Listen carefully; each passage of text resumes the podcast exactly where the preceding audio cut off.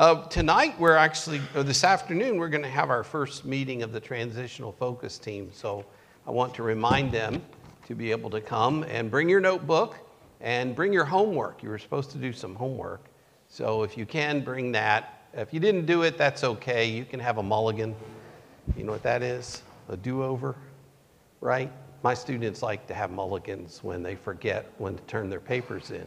Anyway, uh, we want you to come and be here tonight at 5:30, and then we're going to start our meeting at 6. We have uh, a meal. We thank Ellender for uh, connecting us with that, and uh, we're going to have a great time. And we are in the process of the transition, and we are working towards uh, the various goals from the pulpit as well as from meeting together. And those who are on the transitional focus team will find out tonight how some of this has been working together, even if they haven't been aware of what I've been trying to do. But we're going through what makes an essential church, what, what develops the kind of church culture that uh, of a church that is vibrant and alive and revived and excited, where people uh, just don't come to bide time in the various activities and things. And churches can get really, really busy with just activities. But those activities uh, really don't satisfy the soul. But an essential church has a church culture where the soul is being nourished, where people are figuring out what to do in life and how to face the difficulties of life. Because let's face it, life isn't easy. Sometimes it's hard. And uh, we have to focus on our walk with our Lord and Savior Jesus Christ and when we come to know Christ as Lord and Savior, despite what some people might say, we don't automatically become a perfect spiritual being. As a matter of fact, we become a babe in Christ. And as a babe in Christ, we do like every other baby has to do. It has to learn to walk and talk and, and do things. And some of us are doing pretty well at learning in our faith, and others not so well. And we all need encouragement, and we all need help, and we all need someone to, to talk to us and guide us, and we need to study. Uh, we study the Word of God, and God teaches us how to go out there and meet life and how why He loved us so much and why He made us and why we're so special to Him. Uh, that He gave Jesus on the cross, and that cost was so amazing, but He died on the cross for our sins and how we can respond to Him as, as a believer. Becoming a believer is not securing just heavenly fire insurance.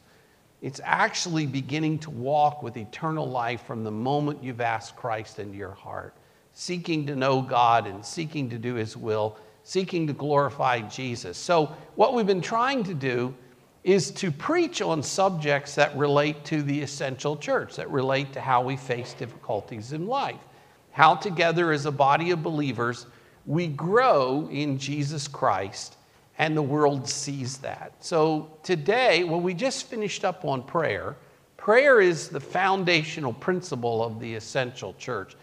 It's the foundational principle of the essential church. If your church wants to be really essential, where people don't feel like they have to come because it's a duty, they feel like they come because they're being nourished and fed. And God is here in our presence right now with us, and He's here, and we're learning not to ignore Him and just do the duty, but to really listen to Him and meet Him and be changed by Him so that the world sees that in us. And that's how God wants to make a difference in, in us and in the church and in life, is when people see what God is doing in us. In fact, we're going to actually see that here in this text that we're going to look at this morning in Psalm 34. So we, we've taken a couple of Sundays to work, obviously, on the Great Commission, which is the big overall marching orders of the church. We are founded on the Great Commission go and make disciples, teach them, baptize them, and, and let them know that Jesus has all the power and He's always with us.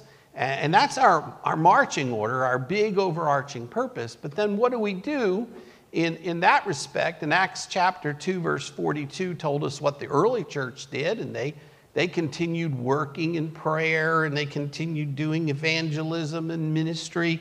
and they had fellowship together and they were teaching the apostles' doctrine, and everybody was growing, and God was growing them, and God was growing the church. One of those things that they did is called breaking of bread. They continued daily, it says in Acts 2:42, of the breaking of bread. The breaking of the bread is not just eating together, it's not just fellowship. The, the words that are used there are reminiscent of Jesus doing what? taking the bread and breaking it.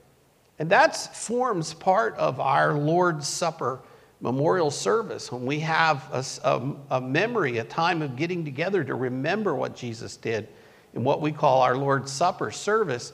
We break the bread like Jesus did in a way. Jesus took the bread and broke it and gave thanks. So what I think in Acts 2:42, the phrase breaking of bread refers to worship. And that's a serious and very, very important part of the essential church. The essential church has a worship service that changes lives. the essential church has a worship service that teaches, that deepens our walk with Jesus Christ.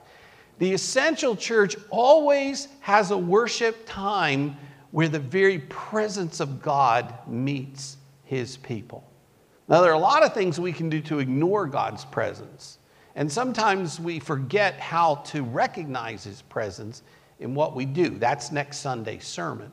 But this Sunday, I want to tell you that you need to think about worship as being one of those five essential acts that a church does. If you, if, if you want Providence Baptist Church to be an essential church, one of those things you've got to pay attention to and get the most out of is worship. If you want to be a believer that's walking with God, not just being part of Providence Baptist Church, but everything we say is basically also focused on the individual believer as well. If you really want to get the most out of life and have a life that really makes a difference for time and eternity, then you also need to make sure that worship is in your life, that the very presence of God is there in your life. Now, it's interesting because God is not a guy who comes up like a oh, I don't know, an aluminum siding salesman and bangs on your door to get you or, you know, sign up for a timeshare or something. People are always calling, like, I don't have student loans, but I get student loan calls all the time, you know? It's just people bug us about things, and those things aren't really as essential to our lives, but the very presence of God in your life is essential. So, how do you know when God is in your life and when His presence is there and you're there? And that's what worship is all about. One of the three things that we have up on the banners up here loving God, loving people, and, lo- and serving the world the very first one, loving God, is basically worshiping God.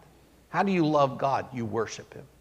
How do you show people that you love God? You make it a priority to worship Him. How do people get the point about worship is when that worship that you have for God is real and deep and it's spirit led and it makes a difference in your life in the way that you deal with each other, the way you deal with yourself, the way you deal with the world. And that's what worship is all about. So we need to figure out how to get the most out of our worship. And it's something we need to sometimes be taught and sometimes to think about. And that's what I want to talk about here in Psalm 34, 1 through 3 it's from David. It, the Psalms may actually be called the prayer notebook of David. You remember we talked about prayer and keep a prayer journal? It may very well be the prayer journal of, of David. The, the superscription in this text tells us some of the things or the reasons why David is saying this. So let's go to Psalm 34 and read verses 1 through 3. And we're also going to look at the superscription, the thing that comes first. Um, concerning David when he pretended to be insane in the presence of Abimelech, who drove him out and he departed. Now, that's a story uh, in Samuel, uh, the book of Samuel, where David winds up being uh, captured or in the midst of the Philistines, and he's been kicked out of Jerusalem by Saul, who wanted to kill him. And in his fleeing, he wound up in Abimelech, a Philistines uh, king's camp. And the only way he could survive was to pretend that he was insane, that he was going a little wacky, you know? And instead of Abimelech just killing him, which he wanted to do, he just decided to boot him out of the camp. And so David is, in this case, thankful because of what God had done for him. Now, we don't know for certain that these superscriptions are really connected to the, the text itself because some of these come in very late manuscripts and some of them don't manuscripts don't have these superscriptions. But it's an idea that could give us reason to understand that David is going to praise and worship God precisely because of what God has done for him in a very messed up and crazy and dangerous situation. So we know that David is coming to rejoice in God and God's care for him and watching over him, even in the midst of really difficult times. But this is what David says in verse 1 through 3. We're just going to look at the very first three. It's actually what we call a call to worship. And it's a very specific call to worship. And it's things that, like this, a call to worship, the very first three verses, that teach us about worship and how to get the most out of your worship. This is what David says I will bless the Lord at all times, his praise will always be on my lips. I will boast in the Lord, the humble will hear and be glad. Proclaim the Lord's greatness with me, let us exalt his name together. Then David goes on in the rest of the psalm to tell us what happened and what he did and and things about this particular point in his life when he came to the Lord and the Lord delivered him. But the very first three verses are what we call a call to worship. It's very, very clear that this text is not just an offhand, hey, let's just show up at church, but it's a very sincere call to worship. And if we respond to that call, the offering of God and the result of responding to the call is to strengthen us to meet the difficulties of life. So, looking at this, we learn certain lessons. Certain lessons. So, number one, in the very first verse, I believe we need to learn to get the right attitude. So, we're going to read a little bit between the lines, the text itself, but kind of ask a couple of questions about it because it's David's call to worship, but we want to know what's going on. David starts off by saying, I will bless the Lord at all times. His praise will be on my lips. I think that uh, we need to make sure it will always be on my lips. We need to make sure that we have the right attitude about worship. David's attitude was, and, and we might think of the idea of praising and the idea of blessing the Lord, but you find his attitude more in what he adds there. He says, I will bless the Lord when? At all times. And secondly, he, his praise, he says, it will be on my lips, but always on my lips. So David is sort of giving us a little bit of an attitude here that he's really serious about worship. This isn't just a half hearted, oh, let's go and do this once in a while. We do it once, every Sunday morning, we got to do it. Some, some angel in heaven is checking our attendance records here and putting a check mark by your name that you're there, you know, as if it's a duty or a ritual or just something we do. Um, I, um, I went to college somewhat down in the deeper south, not so deep in Tennessee, and I met a lot of people who went to church on Sunday morning because that's what you just did. It was your culture, you know. If you didn't go, it wasn't because you were you know, what's the word I want to use? It's, you know, backing out on God. It was just you didn't, you went because if you didn't, then anybody around the culture said, nasty, oh, no, no, you're bad. You're being bad today because you didn't go to church. Well, worship isn't about ritual, it's about an attitude of wanting to praise God, of wanting to literally lift Him up and, and, and bless His name always and give him praise always. It's not just something you do once in a while to make God happy or to make somebody think that you're a good Christian because you show up. It's because you know or you're going to understand that by worshiping God, there is a tremendous deepening of spiritual blessings that come when we recognize the presence of God in our lives, when we affirm that presence, and when we live with the fact that if we know Jesus Christ as our Lord and Savior, He promised us that He was going to be with us always. So there's nowhere you can go to get away from Him. So you're, you need to come to God with praise, with Jesus with praise, and with blessing. It's interesting to talk about blessing, but you see, his attitude was that it was always to be done. And he says there, Let me do this. I will praise the Lord. I, I, wish to do it. I want to do it. My attitude is changed from having to do it as something I just have to do and may even be odious to me by having to come and do it. That's not the right attitude. The right attitude is wanting to do it. And that's what we need to understand. If you want to get the most out of your worship, you got to want to worship. You know? I have a, a, a son, uh, my oldest son, we had two girls and two boys. My oldest son was a little rebellious, and my wife and I, we homeschooled him. We sent him to a conference, and he did not want to go. He did not want to go. And you know what? He acted that way through the whole conference. As a matter of fact, they sent word back, you know, David just didn't want to be here. And he didn't exactly act like he wanted to be here. Later in his life, he, he confessed that he wished he hadn't have done that because he actually learned later what they were trying to teach him and it made a difference.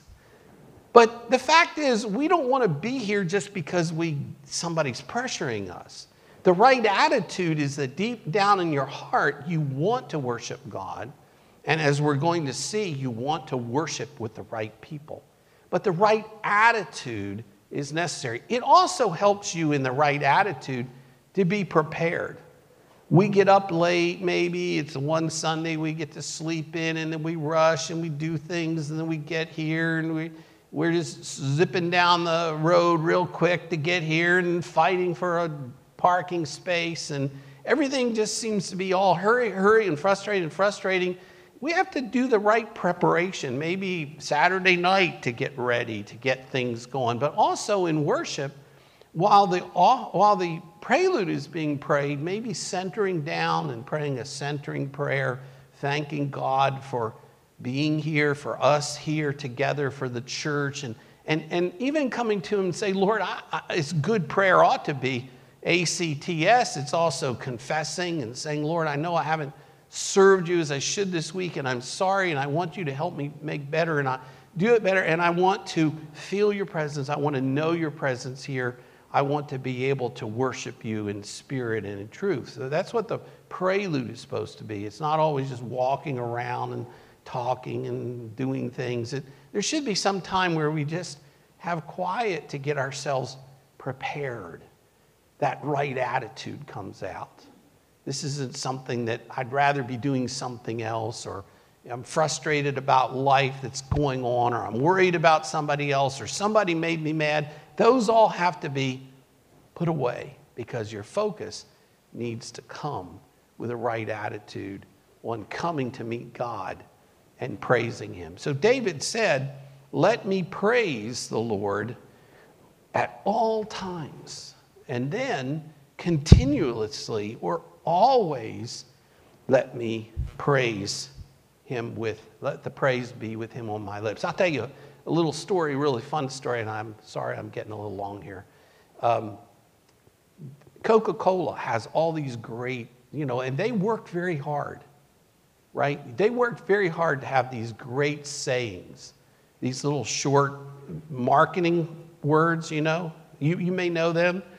Things go better with Coke. All through the years, they've had all these, right? So they came up with a phrase that said, um, always Coca Cola. You remember that? Always Coca Cola. That was one of their phrases. So, about that time, that year, I went to Israel to go on a dig. And I started seeing signs in Hebrew that said Coca Cola. I could, I could read it, so it's Coca Cola. And you know what they had? They had this word tamid. Tamid means always. And it's just a funny little story because you could say Tamid Coca Cola or Coca Cola Tamid, the way they do it in Hebrew, always Coca Cola. Do you know the word always in, in the Hebrew Bible right here? It's Tamid. That's the word, always, continually. When he says there, his praise will always be on my lips. I just think about that Coca Cola, and the world tries to take the thing that is the counterfeit for pleasure, the counterfeit for satisfaction. I mean, the ad people for Coca Cola are very good at trying to convince us that the best thing in life is to sit down with a bottle of Coca Cola. Well, actually, I'm a Pepsi guy, but nevertheless, they're trying to convince us that that's what life is all about. And that is a counterfeit because the real thing is always praise on our lips. It's Tamid, always letting God's praise be on our lips at all times. David is calling us to have the right attitude. Number two, we need to get the right result. There is a result to worship, and sometimes we don't think that there's a result to worship. The result to worship is what God is doing in our hearts and in our lives. We think we just come and we worship, we go home, that's it, but that's not true. To get the most out of your worship, you need to understand that it's a process and a journey that starts with the right attitude and carries on through a result. And, and we're going to talk about that, what the right result is. But verse 2, David says, verse 2, I will boast in the Lord. Now, that phrase boast is, is pretty strong. Um, he says, my, my soul will boast in the Lord. My very being will boast in the Lord, will, will literally praise him. Will get, you know, I'm going to, hey, you want to know who can do it right? That God can. I tell you. You want to you want to find somebody who knows what they're doing, who does it right the first time, who's always Johnny on the spot, always doing it. It's got the best. That's God. That's a kind of thing of boasting in God. And you know why God wants us to boast in him? Because he wants the world to know who he is. Now, he can snap his fingers, I guess, if he has fingers. We talk about the finger of God, and make people do whatever he wants to do. But he created us with a free mind and an ability to think, and he wants the world to hear his people boast on him so they can rejoice and be glad. So look at the next phrase he says here the humble will hear and be glad. Not the pride, the proud, not those who are arrogant, not those who think they know it all, but the humble, the people who really get it. You know, today we talk about being woke. People have to wake up or be woke to get it, to really ideas. Well, folks, we are sleeping at the wheel and we need to wake up and get what life is all about and what time mat- what matters for time and eternity and that is God and what God is doing. And if we humble ourselves If we come to our senses and say, you know, I'm just a human, God is God, then we will realize that God is doing amazing things. And when I hear somebody boast in the Lord, I can rejoice. See, so the result is that God wants to take your worship, see, and help other people who need to know God see that the answer to their struggles and to difficulties in life, the answer to the hope that they have that they haven't been able to find in all the counterfeits out there in the world. You know, when the beer company says it doesn't get any better than this, they want to know what they're doing wrong, and it is the people of God who boast in the God who loves them, who cares for them, who created them, and more than that, gave himself on the cross to die for them, then they can really rejoice. That's what the result is. It, the, the word there, rejoice, means to be happy, and it means to dance down the aisles and get excited. There is a, a part of Jewish worship, we don't do it here, but it's called Simchat Torah. The word Simchat is the word the rejoicing or the joicing in the Torah. That's the word that's used here in the Hebrew text, Simchat, rejoicing. And they use that word for a lot of stuff, like birthdays and all, rejoicing and all that. But Simchat Torah is when they come up to what they call their ark and they get the word of God out of it and they put it on their shoulders and they dance up and down the aisles. They carry it. It's a procession. They're going, they're rejoicing, and they're dancing down and up and down the aisles. That's called rejoicing. It's getting so exciting that you can do a little happy dance. Well, we don't, we get. That's what we look at, you know, when we get to worship. My little grandson, he, he learned how to do that. So he's, he's like one year old and he goes like this. And we're going, What are you teaching him? but the idea is that worship the right result is to know that worship goes through, it, it doesn't stop with us. God uses us to make us into what He wants us to be, to use us to help other people who are hurting and struggling. Now, we know we have our own problems. And sometimes we get so self centered that we don't realize that people are watching us and looking at us. And we're out there on, on display for the world. And when they see us worshiping God and boasting in God, there's a response. The humble, the ones who are seeking, will rejoice because they see what God is doing in us. So, if we want to get the most out of our worship, when we worship, we need to be aware that this isn't just a thing we do and we stop. We want to know what God is trying to teach us. We want to know what God's purpose is. So, number three is we need to get the right purpose. The right purpose is found in the very first part of verse three. David says, Proclaim the Lord's greatness. Exalt him, make him great. That word in, in the Christian uh, Standard Bible says proclaim the Lord's greatness, but others say exalt the Lord. It, it literally means make the Lord great. And the word great means to make him big. And it's got to be the next, the, God is the big thing. He's not the next biggest fad that comes along, He is it. He's big, and He is big, big, big, as Barney Fife would say, is big, big, big, big. You know, I'm trying to make this understandable to the culture. Unfortunately, my culture is so old that they're looking at me like, what are you talking about?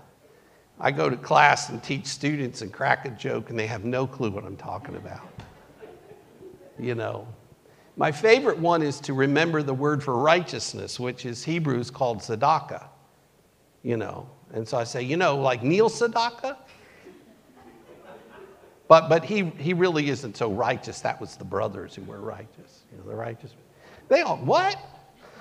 They think I'm crazy. So I'm just trying to tell you, God is big, bigger than whatever we understood to be. And, and what, what David is saying is, I want to tell everybody, I want to let everybody know that God is great. And that's the purpose.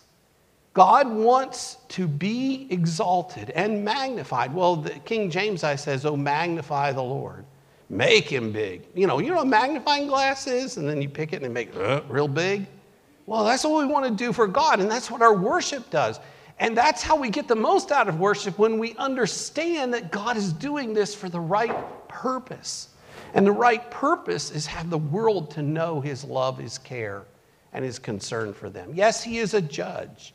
Yes, we need to fear him, but we also need to magnify that he is absolutely a just judge. There is no bad attitude in him.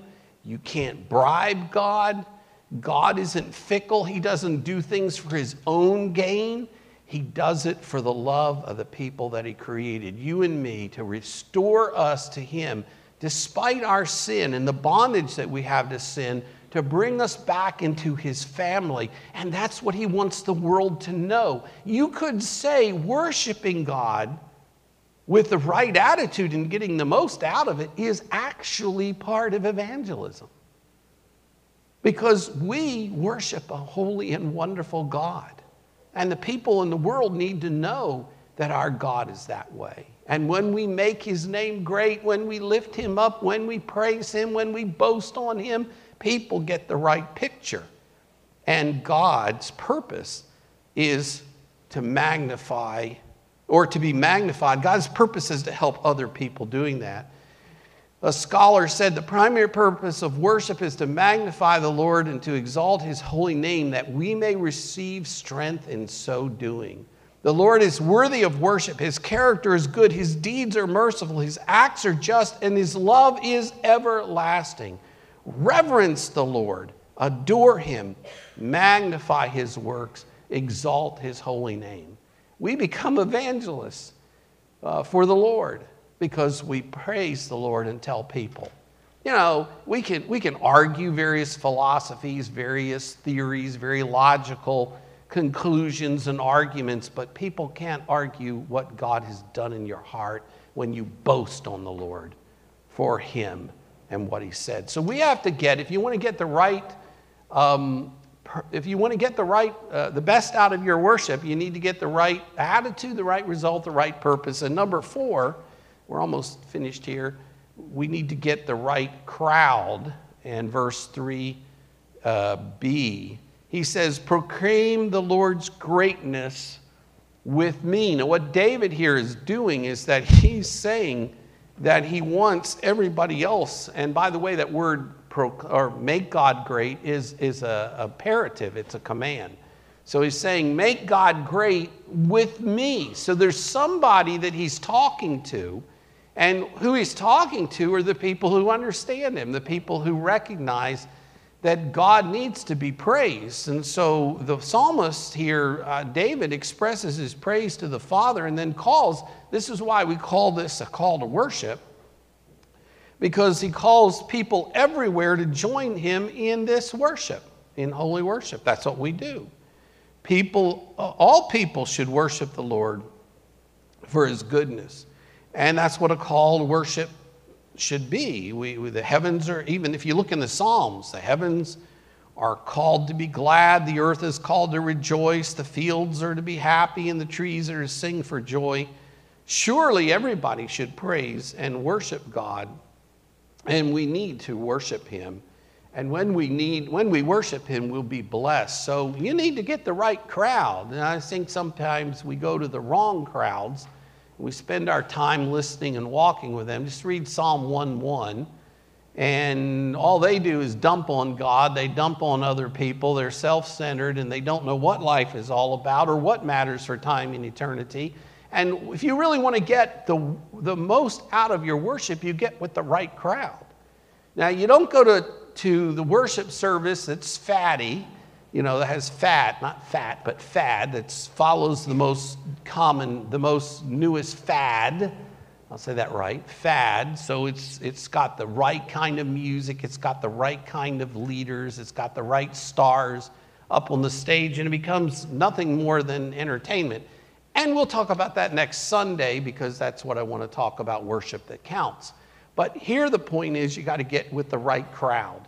And you got to find people who are humble who recognize that worship has a purpose, who, that worship has to have a result, and that worship demands the right attitude. So we need to make sure we get with the right crowd. He says, Proclaim, make the Lord great with me. And we all need to be able to do that together. If you want to be an essential church, what do you do? You focus, focus on the worship. I go and do a lot of interims, and people say sometimes to me, What do we need to do to fix our church because we're dying? I said, Well, what's your worship like? If it's dying, you're going to die. So let's get, get the worship alive. And, and, and well, we, we don't have the money to spend to get this. Don't, it doesn't matter. What you do matters more than anything else to make it alive. So you come ready and you get excited and you worship God, and people, you know what? People are going to come because God is going to draw them.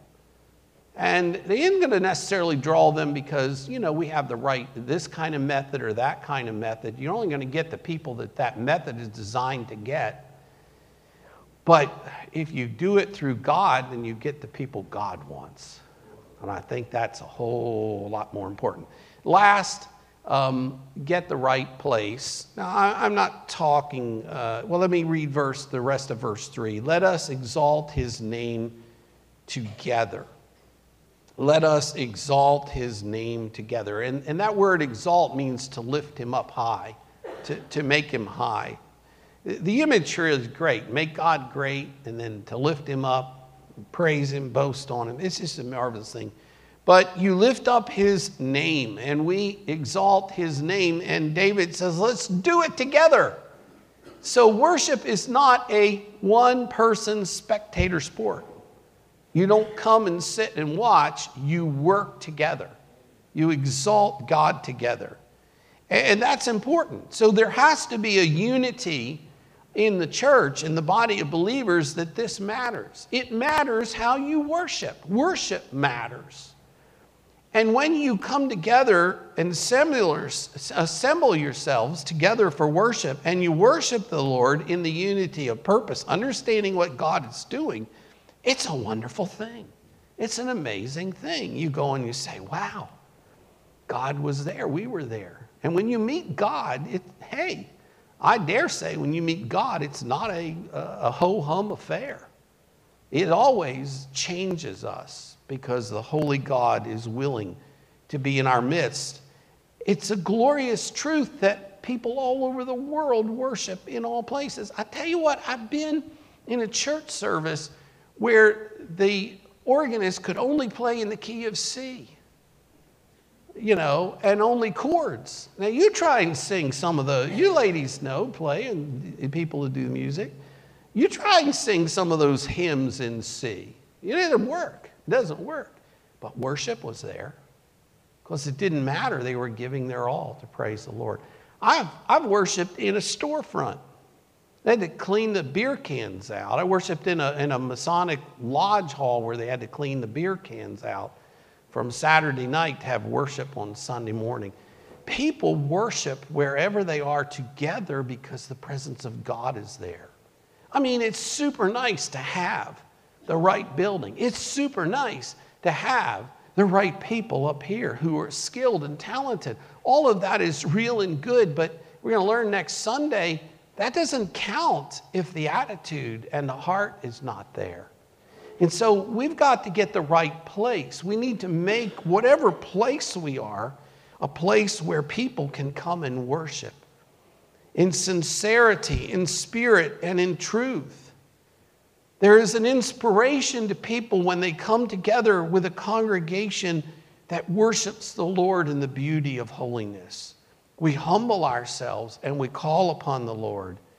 And the Lord's presence is there and He teaches us, and we grow and we learn, and we go out and we make a difference in the community.